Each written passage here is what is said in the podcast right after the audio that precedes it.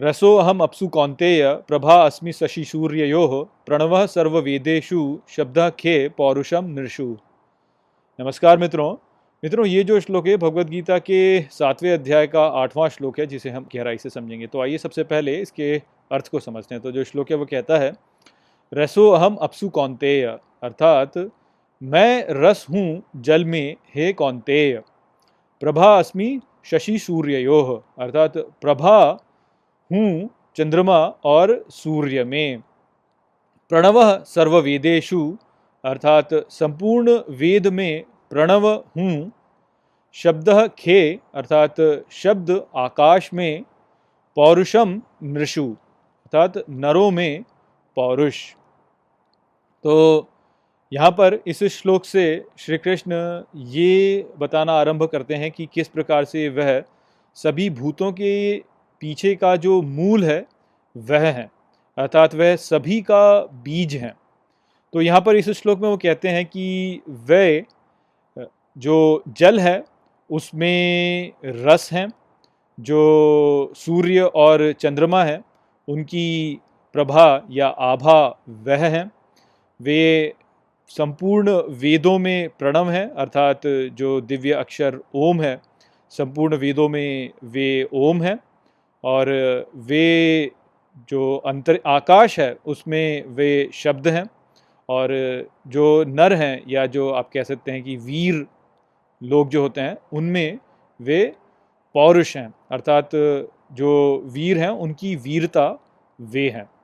तो यहाँ पर हम इन सभी उदाहरणों के द्वारा ये समझ सकते हैं कि किस प्रकार से जो कोई भी वस्तु या जो कोई भी व्यक्ति इस ब्रह्मांड में है उसका जो बीज है, जो उसका जो मूल है, वह वास्तव में श्री कृष्ण है। अर्थात उस व्यक्ति या उस वस्तु या कोई भी ऐसी इकाई, उसको जो भी कोई परिभाषित करता है, जो भी जो भी इकाई उसे परिभाषित करती है, वह इकाई वास्तव में श्री कृष्ण ही है। इस प्रकार से यहाँ पे वो बोल रहे हैं। तो जैसे उन्होंने कहा कि जल का रस वह है तो यदि आप प्राचीन भारत में देखें तो वहाँ पर हर किसी भूत का एक उसका मूल बताया गया तो जो पंच महाभूत उन पंचों, पाँच, पाँचों महाभूतों के मूल को बताया गया तो वहाँ पे जो जल है उसके मूल को बताया गया है रस, अर्थात जिसमें रस होता है और जो शीतल होता है वह जल है। तो ऐसा क्यों बोला जाता था? ऐसा इस कारण से बोला जाता था क्योंकि यदि आप कभी भी कुछ भोजन करते हैं तो भोजन का जो स्वाद होता है, वह स्वाद केवल तभी आता है जब उसमें जल हो। यदि उसमें जल नहीं होगा तो आपको स्वाद नहीं आएगा। यदि आप किसी भी ठोस पदार्थ को अपनी जिह्वा पर रख देते हैं तो आपको उसका स्वाद तब तक नहीं आएगा जब तक कि उस ठोस पदार्थ में आपकी जो लार है वह मिश्रित ना हो जाए। बिना उसके मिश्रण के आपको कुछ स्वाद ही नहीं आएगा। तो इस कारण से जो जल होता था, उसको बोला जाता था कि जल जो है वह रस प्रदान करता है। तो जल का जो धर्म है वह रस है, अर्थात तो वह दूसरों की जो सेवा करता है वो रस के द्वारा करता है, रस प्रदान करके वो करता है। तो यही उसका धर्म है और रस जो है उसको श्री कृष्ण ने बोला कि जल का जो रस है वो मैं हूँ। और इसी प्रकार से उन्होंने बोला कि जो जो चंद्रमा है और जो सूर्य हैं, उनकी आभा मैं हूँ। तो ऐसा क्यों है? क्योंकि जो सूर्य हैं और जो चंद्रमा है, वही ऐसे हैं जो कि इस धरती पर हमें प्रकाश प्रदान करते हैं। तो उनका जो धर्म है, वह आभा देना ही है। तो वो जो प्रभा है, वही वास्तव में श्री कृष्ण है, ऐसा वो बोल रहे हैं। जो वेद हैं, उनका जो मूल है, वह ओम है, अर्थात वेद जो है, वो ओम से ही आए हैं। तो इस कारण से श्री कृष्ण बोल रहे हैं कि जो प्रणव है, अर्थात जो दिव्य अक्षर ओम है, वेदों में वह मैं हूँ। फिर जो आकाश है, उसके बारे में बोलते हैं कि शब्द मैं हूँ, क्योंकि आकाश का जो मूल बोला गया है, वह शब्द ही बोला गया है। फिर वो बोलते हैं कि जो नर हैं, उनका पौरुष मैं हूँ। अर्थात जो वीर व्यक्ति होते हैं, जो कि वीरता दिखाते हैं तो उनकी जो वीरता है, वह श्री कृष्ण ही है। यदि वीर जो है, वो वीर नहीं, वीरता नहीं दिखाएँगे तो वो फिर वीर कैसे रहेंगे? तो वीर जो है, उसका जो सार है, वह वास्तव में उसका पौरुष ही है। तो इस कारण से बोला, बोले रहे, वो बोल रहे हैं कि वीरों की वीरता मैं हूँ। तो इस प्रकार से हम देख सकते हैं कि सभी जो इकाइयाँ इस सृष्टि में हैं, उनका जो भी धर्म है या उनका जो भी मूल है, जो उनको परिभाषित करता है, जो उनका आधार है, जिसके द्वारा ही वो वास्तव में अपने आप को सिद्ध करते हैं, वह वास्तव में श्री कृष्ण ही है। तो इस प्रकार से सभी का मूल श्री कृष्ण ही है, ऐसा यहाँ से वो कहना आरंभ करते हैं। तो अगले दो श्लोकों में वो और इस बारे में बोलेंगे तो उसके बारे में हम आगे चर्चा करेंगे। पुण्यो गंध पृथिव्याम च तेजश्चास्मी विभावसो जीवनम सर्वभूतेषु, तपश्चास्मी तपस्विषु। मित्रों, ये जो श्लोक है भगवत गीता के सातवें अध्याय का नौवां श्लोक है, जिसे हम गहराई से समझेंगे। तो आइए सबसे पहले इसके अर्थ को समझते हैं। तो जो श्लोक है, वो कहता है, पुण्यो गंध पृथिव्याम अर्थात मधुर गंध पृथ्वी में, च तेजस चाशमी विभावसो, अर्थात और तेजस हूँ अग्नि में। जीवनम सर्वभूतेषु, अर्थात सभी भूतों में जीवन तपश्चास्मी तपस्विषु, अर्थात और तपस्वियों में तप हूँ।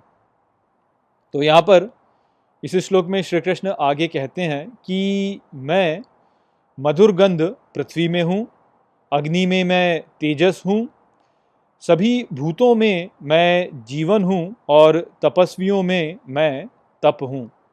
तो यहाँ पर पुनः श्री कृष्ण यही बता रहे हैं कि किस प्रकार से वे जो इस संसार में सभी वस्तुएँ हैं या सभी जीव हैं, उनका स्रोत हैं या उनका सार हैं। तो उन्होंने ये कहा कि मैं पृथ्वी में मधुर गंध हूँ।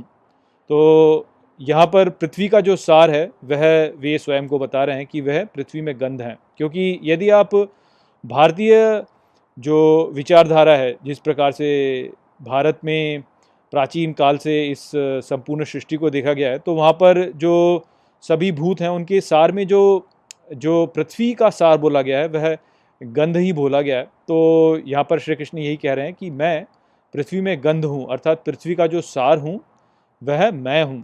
ठीक इसी प्रकार से वो कहते हैं कि जो अग्नि है, उसमें मैं तेजस हूँ। तो जो अग्नि का सार बोला गया है, वह बोला गया है कि उसमें उष्णता होती है और वह प्रकाश प्रदान करती है। और ये दोनों ही वास्तव में तेजस बोला गया तो अग्नि का जो सार है, वह तेजस है और वही वास्तव में श्री कृष्ण है अग्नि में। तो यहाँ पर हमें यही समझना है कि जो पृथ्वी है, उसका सार जो है, वह गंध है और जो अग्नि है, उसका जो सार है, वह तेजस है तो वह श्री कृष्ण है। अर्थात पृथ्वी और अग्नि का जो धर्म है, वह श्री कृष्ण ही है, क्योंकि पृथ्वी का जो धर्म है, वह है गंध प्रदान करना। और अग्नि का जो धर्म है, वह है उष्णता प्रदान करना या गर्मी को प्रदान करना और साथ में प्रकाश को प्रदान करना, अर्थात तेजस प्रदान करना। तो इसी प्रकार से ये जो पृथ्वी और अग्नि है यह दूसरों की सेवा करते हैं। तो ये जो उनका धर्म है, वह श्री कृष्ण ही है। आगे श्री कृष्ण कहते हैं कि सभी भूतों में मैं जीवन हूँ। अब जितने भी जीवित प्राणी होते हैं, वह शरीर के साथ में इस सृष्टि में उपस्थित हैं। किंतु उनका जो शरीर है, वह तो केवल हाइड्रोकार्बन से बना है तो इस प्रकार से वह जो पंच महाभूत हैं, उनसे ही बना हुआ है। किंतु इसके परे उनमें जो विशेष है, वह ये है कि उनके भीतर जीवन है। तो ये जो विशेषता है जीवित प्राणियों की, वह श्री कृष्ण है, ऐसा वो यहाँ पर कह रहे हैं। तो जो जीवित प्राणी हैं, उनके बीच जो जीवन है उनमें, वह जीवन वास्तव में श्री कृष्ण हैं। तो जीवित प्राणियों की जो विशेषता है या जीवित प्राणियों का जो धर्म है, जीवित प्राणियों का धर्म यही है कि वह जीवित हैं। तो ये जो है, यह श्री कृष्ण है, ऐसा यहाँ पे वो कहते हैं। और अंत में वह कहते हैं कि तपस्वियों में मैं तप हूँ। तो तपस्वी जो होते हैं, उनकी जो विशेषता है, वह यही है कि वह तप करते हैं। यदि तपस्वी तप नहीं करेंगे तो वह फिर वह तपस्वी नहीं कहलाएँगे। तो तपस्वियों को जो परिभाषित करता है वह वास्तव में तप है और श्री कृष्ण कहते हैं कि तपस्वियों में मैं तप हूँ। तो जो इकाई या जो वस्तु या जो कुछ भी किसी को परिभाषित करता है, वह उस इकाई में श्री कृष्ण है। तो यही बात हमें समझनी चाहिए कि किसी भी वस्तु को या किसी भी इकाई को जो कुछ भी परिभाषित करता है, वह श्री कृष्ण है। अर्थात श्री कृष्ण ही सभी वस्तुओं का, सभी भूतों का, सभी इकाइयों का जो सार है, जो मूल है, जो उसका स्रोत है, वह श्री कृष्ण ही है। तो इस प्रकार से हमें समझना चाहिए। और इस सृष्टि में जब भी हम किसी भी वस्तु को या इकाई को देखें तो हमें यही देखना चाहिए कि उसका जो मूल है, वह श्री कृष्ण है। बीजम माम सर्वभूतानाम विद्धि पार्थ सनातनम बुद्धिर्बुद्धिमताम अस्मि तेजस तेजस्वी नाम हम मित्रों, ये जो श्लोक है भगवत गीता के सातवें अध्याय का दसवां श्लोक है, जिसे हम गहराई से समझेंगे। तो आइए सबसे पहले इसके अर्थ को समझते हैं। तो जो श्लोक है, वो कहता है बीजम माम सर्वभूतानाम अर्थात बीज हूँ मैं सभी भूतों का। विद्धि पार्थ सनातनम अर्थात जानो पार्थ सदा के लिए। बुद्धिर बुद्धिमताम अस्मि। अर्थात बुद्धिमानों की बुद्धि हूँ, तेजस तेजस्वी नाम हम। अर्थात तेजस्वियों का तेजस हूँ मैं। तो यहाँ पर इस श्लोक में श्री कृष्ण स्पष्ट रूप से कह रहे हैं या बलपूर्वक कह रहे हैं कि मैं ही सभी भूतों का बीज हूँ। अर्थात जो भी प्राणी इस संसार में हैं, उनकी जो विशेषता है उसके पीछे का जो स्रोत है, वो मैं ही हूँ। तो ये तुम अच्छे से जानो, ऐसा श्री कृष्ण यहाँ अर्जुन से कह रहे हैं। आगे श्री कृष्ण कहते हैं कि बुद्धिमान जो हैं, उन व्यक्तियों की बुद्धि मैं हूँ और जो तेजस्वी हैं, उन व्यक्तियों का तेजस मैं हूँ। तो यहाँ पर वो यही कह रहे हैं कि जो बुद्धिमान व्यक्ति होते हैं, वह विशेष इस कारण से होते हैं क्योंकि वो बुद्धिमान है। और बुद्धिमान व्यक्ति की जो बुद्धि है, वह मैं हूँ। तो जो एक ऐसी विशेषता है, जो कि किसी व्यक्ति को बुद्धिमान बनाती है, वह मैं हूँ। ठीक इसी प्रकार से वो कहते हैं कि तेजस्वी जो हैं, उनका तेजस मैं हूँ। तो तेजस्वी जो है, उनको विशेष, उनका तेज ही बनाता है। तो वो जो तेज है, वह श्री कृष्ण ही है। तो इस प्रकार से यहाँ पर वो बलपूर्वक कह रहे हैं कि कोई भी ऐसी विशेषता जो कि किसी को विशेष बनाती है, वह मैं ही हूँ। तो इस प्रकार से हम यहाँ पर ये समझ सकते हैं कि जो सभी इकाइयाँ इस संपूर्ण सृष्टि में उपस्थित हैं, उनके पीछे का जो स्रोत है, या जिसे कह सकते हैं कि आप उनके पीछे का जो बीज है, वह श्री कृष्ण ही है। और यहाँ पर हम इसके द्वारा ये भी समझ सकते हैं कि कैसे श्री कृष्ण धर्म से जुड़े हुए हैं।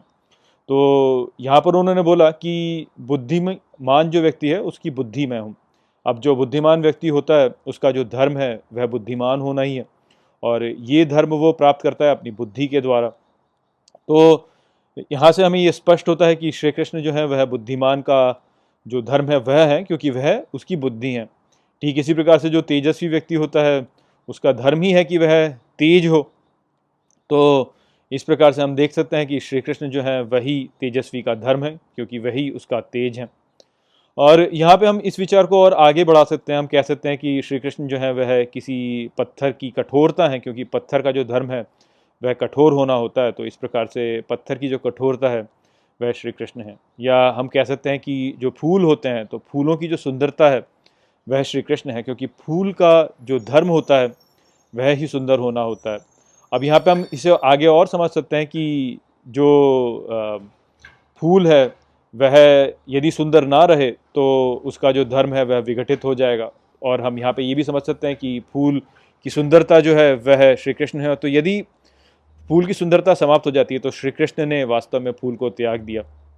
और इस प्रकार से ऐसा जो फूल है, जिसकी सुंदरता समाप्त हो चुकी है, उसे त्याग ही दिया जाता है। तो जो ऐसे फूल होते हैं, जो कि कुछ समय पश्चात मुरझा जाते हैं उनको हम त्यागी देते हैं। क्यों? क्योंकि उसकी सुंदरता जो है, वह क्षीण हो चुकी है। अर्थात श्री कृष्ण जो है, वह उस फूल को त्याग चुके हैं या उसमें अब नहीं रहे। तो फूल की सुंदरता जो है, वह श्री कृष्ण है और यदि श्री कृष्ण उस फूल को त्याग दें तो उस फूल को फिर त्याग ही दिया जाता है। तो इसी प्रकार से हम देख सकते हैं कि कोई जो व्यक्ति बुद्धिमान है, यदि वह बुद्धिमान ना रहे तो फिर धर्म जो है, वह उसे त्याग चुका है या श्री कृष्ण जो है, वह उसे त्याग चुके हैं। तो इस प्रकार का जो व्यक्ति होगा, उसको फिर एक बुद्धिमान व्यक्ति के रूप में त्याग दिया जाएगा। उसको फिर यही कहा जाएगा कि ये व्यक्ति बुद्धिमान नहीं है। ठीक इसी प्रकार से जो तेजस्वी व्यक्ति है, उसमें यदि तेजस ना रहे किसी कारण से तो श्री कृष्ण ने उस तेजस्वी व्यक्ति को त्याग दिया और उस स्थिति में उस तेजस्वी व्यक्ति को फिर तेजस्वी नहीं कहा जाएगा। तेजस्वी के रूप में उस व्यक्ति का त्याग कर दिया जाएगा। तो यहाँ पर हमें इस विचार के द्वारा यही समझ में आता है कि हर व्यक्ति या हर वस्तु का जो धर्म है, वह वास्तव में श्री कृष्ण ही। है बुद्धिमान व्यक्ति का जो धर्म है, वह यही है कि वह बुद्धिमान हो, उसमें बुद्धि हो। तो और वही बुद्धि वास्तव में श्री कृष्ण है।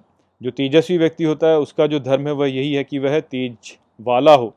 और यदि उसमें तेज ना रहे तो धर्म उसको त्याग चुका है या श्री कृष्ण उसको त्याग चुके हैं। और इस प्रकार से फिर वह तेजस्वी नहीं रहता। तो हर व्यक्ति या हर वस्तु का जो बीज है, वह वास्तव में श्री कृष्ण ही है।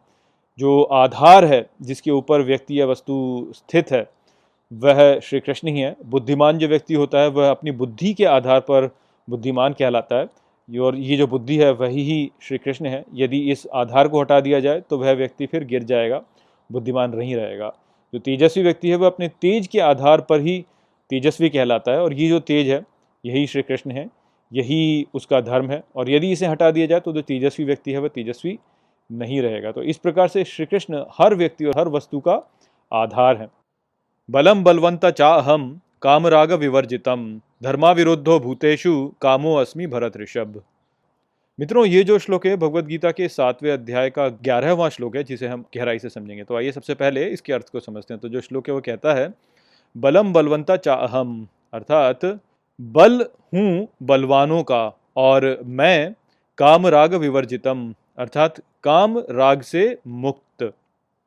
धर्मा विरुद्धो भूतेषु, अर्थात धर्म के साथ होने वाले प्राणियों में कामो अस्मि भरत ऋषभ। अर्थात काम, मैं हूँ, हे भरत ऋषभ। अर्थात हे अर्जुन।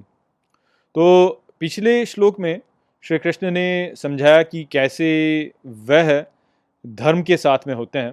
तो उसी विचार को यहाँ पे आगे बढ़ाते हुए और कुछ और उदाहरण देते हुए, वह अर्जुन से कहते हैं कि जो बलवान व्यक्ति होते हैं, उनका बल मैं हूँ। तो इस प्रकार से वह जो है, वह बलवान व्यक्ति का बीज है, क्योंकि जो बलवान व्यक्ति है, वह अपने बल के द्वारा ही बलवान होता है। किंतु यहाँ पे वो ये भी जोड़ते हैं कि ऐसे बलवान व्यक्ति का बल हूँ जो कि काम राग से मुक्त होता है। अर्थात जो अपने बल का उपयोग केवल काम और राग से मुक्त होकर करता है। अपने स्वयं की कामनाएँ, अपने राग से मुक्त होकर जो करता है, उसके उस बलवान व्यक्ति का बल मैं हूँ। और आगे फिर वो कहते हैं कि जो धर्म के साथ रहने वाले व्यक्ति होते हैं या धर्म के साथ आचरण करने वाले जो भी प्राणी होते हैं, उन सब के भीतर जो काम है, और काम का यहाँ पे अर्थ है कामना, जो कामना है, वह मैं हूँ। तो ये जो यहाँ पे इनका वक्तव्य है कि धर्म के साथ कार्य करने वाले जो व्यक्ति होते हैं, उनके भीतर की कामना मैं हूँ, या वो जो बलवान व्यक्ति हैं, जो कि राग और द्वेष से मुक्त रह कर के अपने बल का उपयोग करते हैं, वह मैं हूँ। तो यहाँ से हमें ये स्पष्ट और हो जाता है कि किस प्रकार से श्री कृष्ण धर्म के साथ में या धर्म ही वास्तव में श्री कृष्ण है। क्योंकि देखिए, यहाँ पे उन्होंने बोला कि जो धर्म के साथ में काम करने वाले व्यक्ति होते हैं, उनके भीतर कामना मैं हूँ। या उनके भीतर जो इच्छा है, वह मैं हूँ। तो यहाँ पे हमें समझना चाहिए कि जैसे बोला जाता है कि कामना जो होती है, वह अच्छी नहीं होती। हर रूप में जो है, हर प्रकार की कामना जो होती है, वह अच्छी नहीं होती। तो उसके विरुद्ध यहाँ पर श्री कृष्ण बोल रहे हैं कि एक कामना ऐसी होती है जो कि अच्छी होती है। और वो कौन सी कामना होती है? वो कामना वो होती है जो कि धर्म के साथ में होती है। जो व्यक्ति धर्म के साथ में कार्य कर रहा होता है, उसके भीतर जो कामना है, वह मैं हूँ। तो यहाँ पर यहाँ पे श्री कृष्ण स्पष्ट कर रहे हैं कि एक कामना ऐसी है जो कि वास्तव में बुरी नहीं होती और वह कामना वो होती है जो कि धर्म के साथ में कार्य करने की भावना होती है। तो जैसे उसको हम उदाहरण ले सकते हैं कि मान लीजिए कि आप अपनी मोटरसाइकिल या बाइक जो है, उसको बेचना चाहते हैं, उसका विक्रय आप करना चाहते हैं और उसको विक्रय करने के लिए आप जब जाते हैं तो एक व्यक्ति आपके पास में आता है जो कि कहता है कि मैं आपकी ये जो बाइक है, इसका क्रय करूँगा और इसके लिए मैं आपको बीस हज़ार रुपये दूँगा।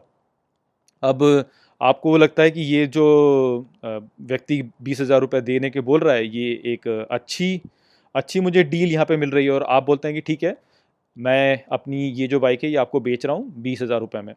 अब होता क्या है कि जब वो व्यक्ति बीस हज़ार रुपये लेने जाता है, तभी कोई एक और व्यक्ति आपके पास में आता है और वो देख के बोलता है कि अरे, आपकी ये जो बाइक है मुझे बड़ी ही अच्छी लगी। मैं इसके लिए आपको पचास हज़ार रुपये देने के लिए तैयार हूँ। यहाँ तक कि एक लाख रुपये भी मैं आपको दे दूँगा। पर ये बाइक आप मुझे विक्रय कर दीजिए। तो अब इस स्थिति में यदि आप, जो दूसरा व्यक्ति है जिसने कि बीस हज़ार रुपये का आपको ऑफ़र किया उसको, उसके आने से पहले आप इस व्यक्ति को ये बाइक यदि दे देते हैं, पचास हज़ार रुपये में या एक लाख रुपये में, जो भी तो उस स्थिति में आप वास्तव में धर्म के विरुद्ध चले गए। क्यों चले गए? क्योंकि जैसा कि बोला जाता है कि प्राण जाए पर वचन न जाए तो आपने अपने वचन का उल्लंघन कर लिया, आपने वचन तो उस व्यक्ति को दे दिया था कि बीस हज़ार रुपये में मैं दे दूँगा, किंतु आपने यहाँ पर इस व्यक्ति को पचास हज़ार रुपये में ये बाइक दे दी। तो उस स्थिति में आप धर्म के विरुद्ध चले गए। तो ऐसा यदि आपने किया तो आपने वास्तव में अपने, जो आपका अहंकार है, उसके लिए कार्य किया और श्री कृष्ण के विरुद्ध कार्य किया। किंतु वहीं पर यदि आप उस पचास हज़ार रुपये देने वाले व्यक्ति को बोलते हैं कि नहीं मैं आपको ये बाइक जो है, ये विक्रय नहीं करूँगा क्योंकि मैं पहले से ही वचन किसी और व्यक्ति को दे चुका हूँ। तो उस स्थिति में जो है, आपने जो अपना कार्य किया, वो धर्म के अनुरूप किया और यहाँ पर ये जो कार्य है, ये श्री कृष्ण के द्वारा किया गया कार्य है। क्योंकि आपने धर्म के अनुरूप ये कार्य किया। तो जो आपके भीतर ये कामना थी कि मैं अपने जो वचन है, उस पर अडिक रहूँगा और मैं अपने वचन के साथ में कार्य करूँगा तो ये जो आपने कार्य किया, ये भी वास्तव में एक कामना के साथ ही किया ना। ये जो आपकी कामना थी, ये कामना थी धर्म के साथ जुड़े रहने की कामना। तो इस कामना के साथ में जब आपने जो कार्य कर रहे हैं, वह कार्य वास्तव में श्री कृष्ण कर रहे हैं। तो ये जो धर्म के साथ में रहने वाली कामना होती है, ये कामना श्री कृष्ण है। तो इस बात को हमें समझना चाहिए कि बहुत बार ये कहा जाता है कि हर प्रकार की कामना जो है वह दुखदाई होती है। हर प्रकार की कामना जो होती है दुखदाई होती है। हमें कोई कामना ही नहीं करनी चाहिए। कोई भी कामना नहीं करनी चाहिए। ये विचार वास्तव में उचित विचार नहीं है। एक कामना ऐसी होती है जो कि वास्तव में हमें सुख लेकर आती है और वह कामना जो है वह धर्म के साथ रहने की कामना है। तो यही बात यहाँ पे श्री कृष्ण कह रहे हैं कि जो बलवान व्यक्ति है, उसका बल मैं हूँ जब वह व्यक्ति राग और द्वेष से मुक्त होकर काम कर रहा है। अर्थात जब व्यक्ति अपने अहंकार को समाप्त करके राग और द्वेष से वैसे मुक्त हो जाता है और अपने अहंकार को समाप्त कर लेता है और तब वह धर्म के साथ रहकर जब कार्य करता है तो वह मैं हूँ। क्योंकि ऐसा भी तो हो सकता है ना कि व्यक्ति राग और द्वेष से मुक्त होकर एकदम नीरस ही हो जाए, ऐसा हो जाए कि कुछ करे ही ना। तो जब कुछ करे ही ना, वह स्थिति भी बुरी होती है। तो वैसी स्थिति में नहीं जाना है। धर्म के साथ में रह करके कार्य करना है। धर्म के साथ में रह करके कार्य करने की जो कामना होती है, वह श्री कृष्ण है। और राग द्वेष के साथ मुक्त होकर भी करनी है।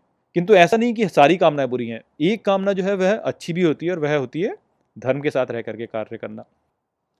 ये चाहे वह सात्विका भावा राजसास तामसास चये मत्त एवेति तान विद्धि न त्वहम तेषु ये मई मित्रों, ये जो श्लोक है भगवत गीता के सातवें अध्याय का बारहवा श्लोक है, जिसे हम गहराई से समझेंगे। तो आइए सबसे पहले इसके अर्थ को समझते हैं। तो जो श्लोक है, वो कहता है, ये चाहे वह सात्विका भावा अर्थात, और जो निश्चित ही सात्विक भाव राजसास तामसास चये।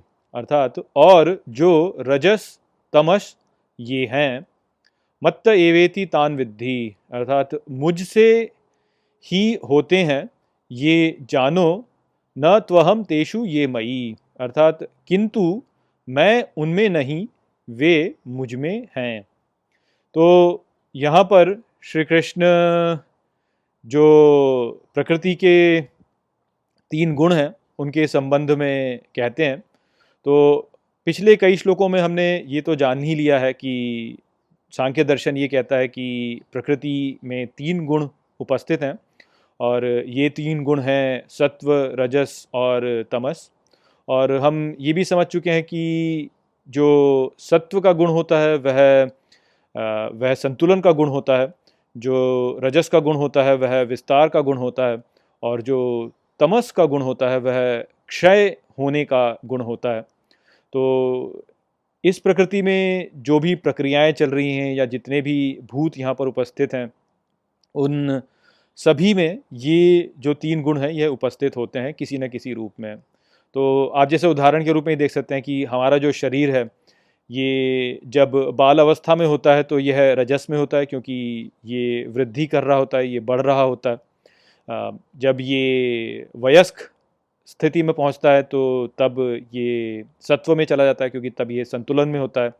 और जब हमारा शरीर जो है, वो वृद्धावस्था में जाता है तो वह तमस में चला जाता है, क्योंकि तब उसमें विघटन आरंभ हो जाता है तो वह क्षय होने लगता है। ठीक इसी प्रकार से आप यदि एक दिन के तापमान को देखें तो वहाँ पे भी आप देख सकते हैं कि प्रातः काल में तापमान में वृद्धि हो रही होती है तो उस समय पर वह रजस में होता है।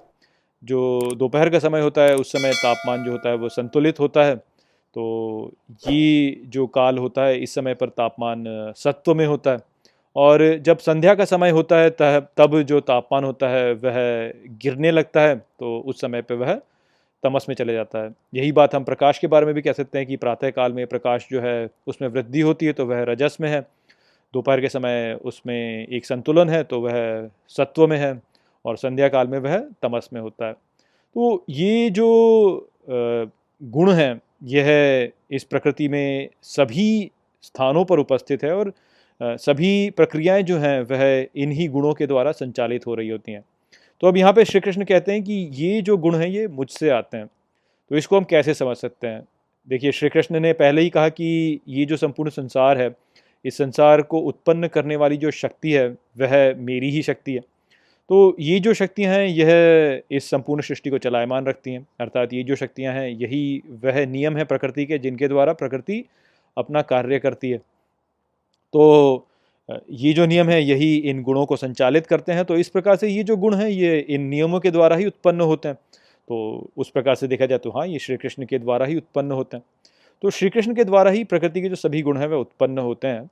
आगे श्री कृष्ण फिर कहते हैं कि, पर किंतु यहाँ पे तुम ये जानो कि ये जो गुण हैं, ये मुझमें है, मैं इनमें नहीं हूँ। तो इसका अर्थ यहाँ पे क्या है? इसका अर्थ यहाँ पे ये है कि श्री कृष्ण जो है, वह इस प्रकृति के पीछे की जो शक्ति है, वह तो है, किंतु केवल उतना नहीं है। ये जो प्रकृति के पीछे की शक्ति है, ये केवल श्री कृष्ण का एक उपसमुच्च है। श्री कृष्ण इसके परे हैं, इससे अधिक हैं।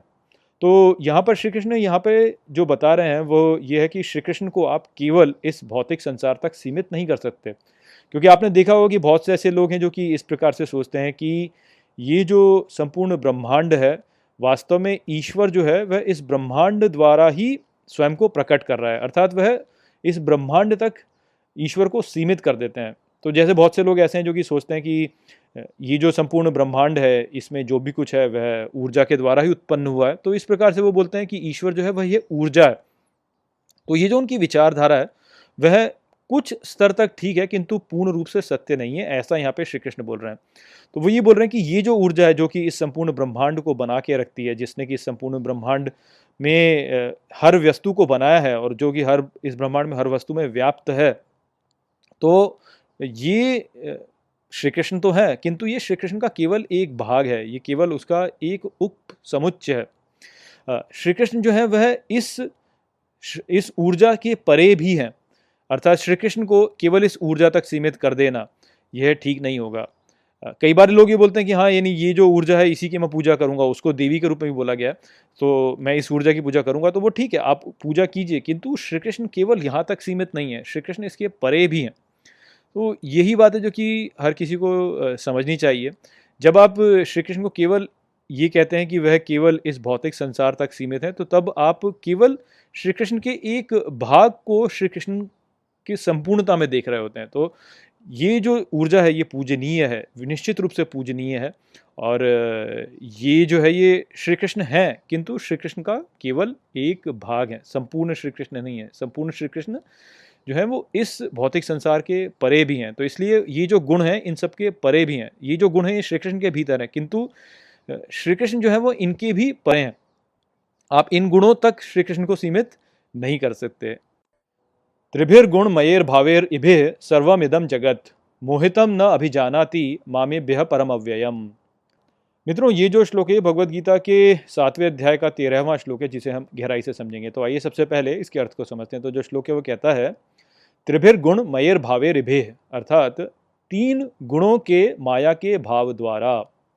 सर्वमिदम जगत, अर्थात सारे इस जगत में। मोहितम न अभिजानाती, अर्थात मोहित ये जानते नहीं। मामेभ्य परम अव्ययम अर्थात मेरी संपत्ति परम अपरिवर्तनीय है। तो श्री कृष्ण ने पिछले श्लोक में अर्जुन को ये बताया कि किस प्रकार से जो प्रकृति के तीन गुण हैं, जो कि हैं सत्व, रजस और तमस, वह श्री कृष्ण में है, किंतु श्री कृष्ण उनमें नहीं है। अर्थात श्री कृष्ण इन तीन गुणों के परे भी हैं। ये जो तीन गुण हैं, वह तो श्री कृष्ण के हैं ही, किंतु श्री कृष्ण इन तीन गुणों के परे भी हैं। अर्थात ये जो तीन गुण हैं, यह केवल श्री कृष्ण का एक उपसमूह है। श्री कृष्ण जो है, वो इनके परे भी हैं। तो यहाँ इस श्लोक में वह अपने इस रूप को बता रहे हैं जो कि इन तीन गुणों के परे हैं। तो वो यहाँ पे कहते हैं कि ये जो तीन गुण हैं ये आ, मेरे ही भाव हैं और इनके द्वारा मैं ये जो माया का संसार है इसे निर्मित करता हूँ। और जो इस माया के संसार में मोहित लोग हैं वह इन गुणों के द्वारा भ्रमित हो जाते हैं और वो मेरे परम रूप को नहीं देख पाते, अर्थात इन गुणों के परे जो मेरा रूप है, जो कि अव्यय है, अर्थात जो कि अपरिवर्तनीय है, जिसमें कोई परिवर्तन नहीं होता, उसको जो मोहित लोग हैं, ये देख नहीं पाते। तो यहाँ पर जो श्री कृष्ण कह रहे हैं, वो अपने उस रूप के बारे में कह रहे हैं, जो कि इस प्रकृति के जो तीन गुण हैं, इनके परे हैं, कि जो मोहित व्यक्ति होते हैं, वह इस सृष्टि तक ही सीमित रह जाते हैं, इस सृष्टि के जो ये परिवर्तन दर्शाने वाले जो गुण हैं जो कि हैं सत्व, रजस और तमस, उनमें ही फंसे रह जाते हैं, उनसे ही मोहित हो जाते हैं और मेरे उस परम रूप को नहीं देख पाते जो कि अपरिवर्तनशील है। तो इसको हम, हमारे जो शरीर का जो उदाहरण है, उसी के द्वारा देख सकते हैं। तो जैसे पिछले श्लोक में हमने देखा कि कैसे हमारा जो शरीर है, वह प्रकृति के तीन गुणों के द्वारा अपने जीवन में आगे बढ़ता है। तो जो हमारा बचपन वाला समय होता है, उस समय हमारा शरीर जो होता है, वह रजस की स्थिति में होता है, क्योंकि वह विस्तार कर रहा होता है। जब वो वयस्कता में पहुँचता है तो वह सत्व की स्थिति में होता है, क्योंकि तब वो संतुलन में होता है। और जब वो वृद्धावस्था में पहुँचता है तो वो क्षीणता में जा रहा होता है। तो इस तरह से वह जो तमस का गुण है, उसमें चले जाता है। तो ये जो परिवर्तन हमारे जीवन में हो रहे होते हैं, हमारे शरीर में, ये इन प्रकृति के गुणों द्वारा ही होते हैं। और न केवल वो हमारे शरीर में हो रहे होते हैं, वह हमारे मन में भी हो रहे होते हैं, वह हमारी बुद्धि में भी हो रहे होते हैं। एक बच्चे का मन या एक बच्चे की बुद्धि जो होती है, वह एक प्रकार से कार्य करती है, जबकि एक वयस्क की बुद्धि जो होती है, वह एक दूसरे प्रकार से कार्य करती है। और जो वृद्ध होता है, उसकी जो बुद्धि है या उसका जो मन है, वह एक अन्य प्रकार से कार्य करता है।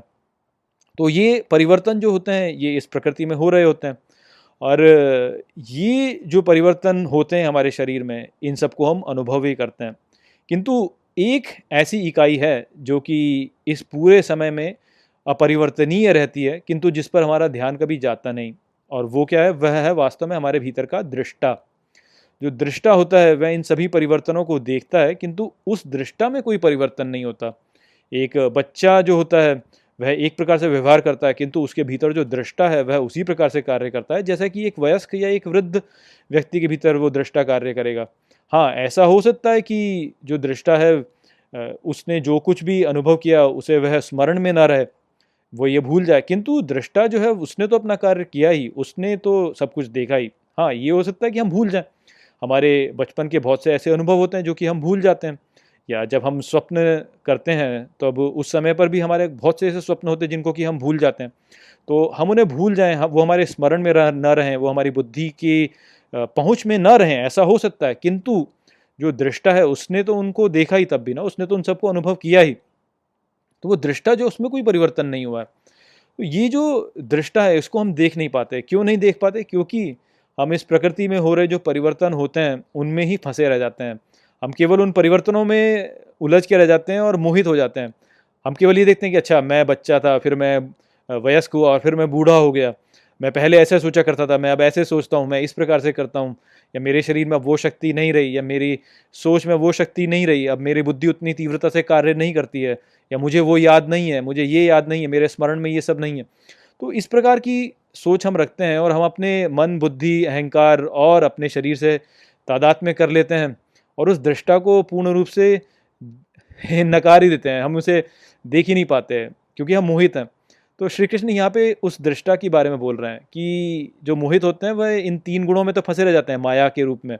किंतु वो मेरे परम रूप को नहीं देख पाते, जो कि अव्यय है, जो कि अपरिवर्तनीय है, जो कि अपरिवर्तनशील है, उसमें कोई परिवर्तन नहीं होता तो उसे वो देख नहीं पाते। दैवी येषाम गुणमयी, मम माया दुरत्यया, मामेव ये प्रपद्यन्ते माया मेताम तरंतिते मित्रों, ये जो श्लोक है भगवत गीता के सातवें अध्याय का चौदहवा श्लोक है, जिसे हम गहराई से समझेंगे। तो आइए सबसे पहले इसके अर्थ को समझते हैं। तो जो श्लोक है, वो कहता है, देवी येषाम गुणमयी। अर्थात, देवी निश्चित ही ये गुणों से भरी, मम माया दुरतया अर्थात, मेरी माया को सुलझाना कठिन है। मामेव ये प्रपद्यंते अर्थात, जो मुझे ही समर्पण करते हैं। माया मेताम तरंतिते अर्थात माया से मुक्त होते हैं वह। तो यहाँ पर श्री कृष्ण भौतिक संसार को देवी कह रहे हैं और वो ये कहते हैं कि ये जो भौतिक संसार है, ये मेरी माया है, मैंने अपनी ही ऊर्जा से इसे उत्पन्न किया है और इस माया को सुलझाना बहुत ही कठिन होता है। केवल वो व्यक्ति जो कि मुझे समर्पण कर देते हैं केवल वही ऐसे व्यक्ति होते हैं जो कि इस माया के परे जा पाते हैं। तो यहाँ पर एक तो श्री कृष्ण ने इस संपूर्ण संसार को प्रकृति के रूप में देवी बोला है और यही बोला है कि ये जो संपूर्ण संसार है, यह माया है और ये जो माया है, यह हम सभी को उलझा के रखती है। जो सामान्य लोग होते हैं, वह इस माया के जो गुण हैं, उन गुणों में ही फंसे रह जाते हैं और उनके परे देख नहीं पाते। किंतु वो व्यक्ति जो कि श्री कृष्ण के सामने अपनी इच्छा का समर्पण कर देते हैं, वह इसे देख पाते हैं। तो यहाँ पर जो मूल संदेश है श्री कृष्ण का, वो यही है कि केवल वो व्यक्ति जो कि श्री कृष्ण के आगे अपनी इच्छा का पूर्ण रूप से समर्पण कर देता है, वो व्यक्ति माया के इस भ्रम को पार करके श्री कृष्ण के अव्यय रूप को देख पाता है और माया के परे चला जाता है। तो यहाँ पर अब हमें ये समझना है कि ऐसा क्यों होता है कि जो व्यक्ति श्री कृष्ण के आगे समर्पण करता है, वह माया के परे जाने में सक्षम होता है, जबकि जो सामान्य व्यक्ति होते हैं, वे माया के संसार में फंसे रह जाते हैं, वो केवल इन गुणों के द्वारा जो है, केवल उन्हीं को देखते हैं और उनके परे नहीं देख पाते। तो आप इसको ऐसे समझिए कि जब कोई व्यक्ति अपने जीवन में कर्म इस प्रकार से करता है कि वह अपने कर्मों को एक यज्ञ के रूप में देखता है और केवल अपने कर्मों को अपने निहित स्वार्थ के, के लिए नहीं बल्कि इस संपूर्ण संसार में चल रहे यज्ञ के रूप में उन्हें करता है। और फिर उन कर्मों के द्वारा प्राप्त होने वाला जो फल होता है उनको वह श्री कृष्ण के प्रसाद के रूप में स्वीकार करता है। तो ऐसा जो व्यक्ति होता है उस व्यक्ति के लिए इस जीवन में चिंता करने के लिए कुछ रहता ही नहीं क्योंकि वो जानता है कि श्री कृष्ण उसके मित्र हैं और श्री कृष्ण जो भी प्रसाद उसे देंगे वह उसकी भलाई के लिए ही देंगे। और वह स्वयं के लिए तो वैसे भी कुछ नहीं कर रहा है तो वह जो भी कर्म कर रहा है वो केवल श्री कृष्ण के लिए कर रहा है। तो अब क्योंकि वह जो कर्म कर रहा है वो श्री कृष्ण के लिए कर रहा है तो श्री कृष्ण भी जो अपने कर्म करेंगे वो उसके लिए ही करेंगे। और क्योंकि वह जानता है कि श्री कृष्ण उसके मित्र हैं तो वह श्री कृष्ण के द्वारा प्राप्त होने वाले सभी प्रसाद को यही मान के चलेगा कि ये मेरे लिए अच्छा ही है, भले ही वो मीठा हो, भले ही वो कड़वा हो। वो ये जान मान के चलेगा कि ये जो प्रसाद मुझे मिला है, ये मेरे भले के लिए ही श्री कृष्ण ने दिया ने दिया है, क्योंकि श्री कृष्ण जो है वो मेरे मित्र ही हैं। तो इस प्रकार से जब कोई व्यक्ति अपनी इच्छा का समर्पण श्री कृष्ण के सामने कर देगा तो उस स्थिति में उस व्यक्ति के लिए चिंता करने के लिए कुछ रहता ही नहीं। वह यही जानता है कि जो कुछ भी हो रहा है, वो अच्छा ही हो रहा है। श्री कृष्ण जो उसके लिए कर रहे हैं, वो अच्छा ही कर रहे हैं। तो जब ऐसा व्यक्ति चिंता मुक्त हो जाता है तो उसका जो मन होगा, वो स्वाभाविक रूप से शांत हो जाएगा। और जब उसका मन स्वाभाविक रूप से शांत हो जाएगा तो वो इस संसार में हो रहे परिवर्तनों के प्रति संवेदनशील नहीं रहेगा।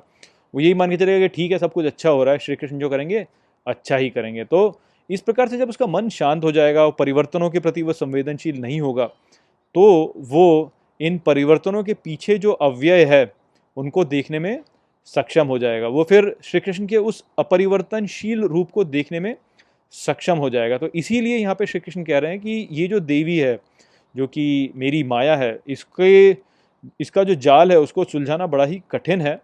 केवल वही व्यक्ति से सुलझा सकता है, जो कि मेरी शरण में आ जाता है, जो कि सब कुछ मुझे समर्पित कर देता है। क्योंकि ऐसा जो व्यक्ति होगा, वह जब सब कुछ समर्पण श्री कृष्ण को कर देगा तो उसके लिए चिंता करने का कुछ रहेगा ही नहीं। वो श्री कृष्ण के भरोसे सब कुछ छोड़ देगा और श्री कृष्ण वो जानता है कि श्री कृष्ण उसके मित्र हैं तो उसका भला ही करेंगे।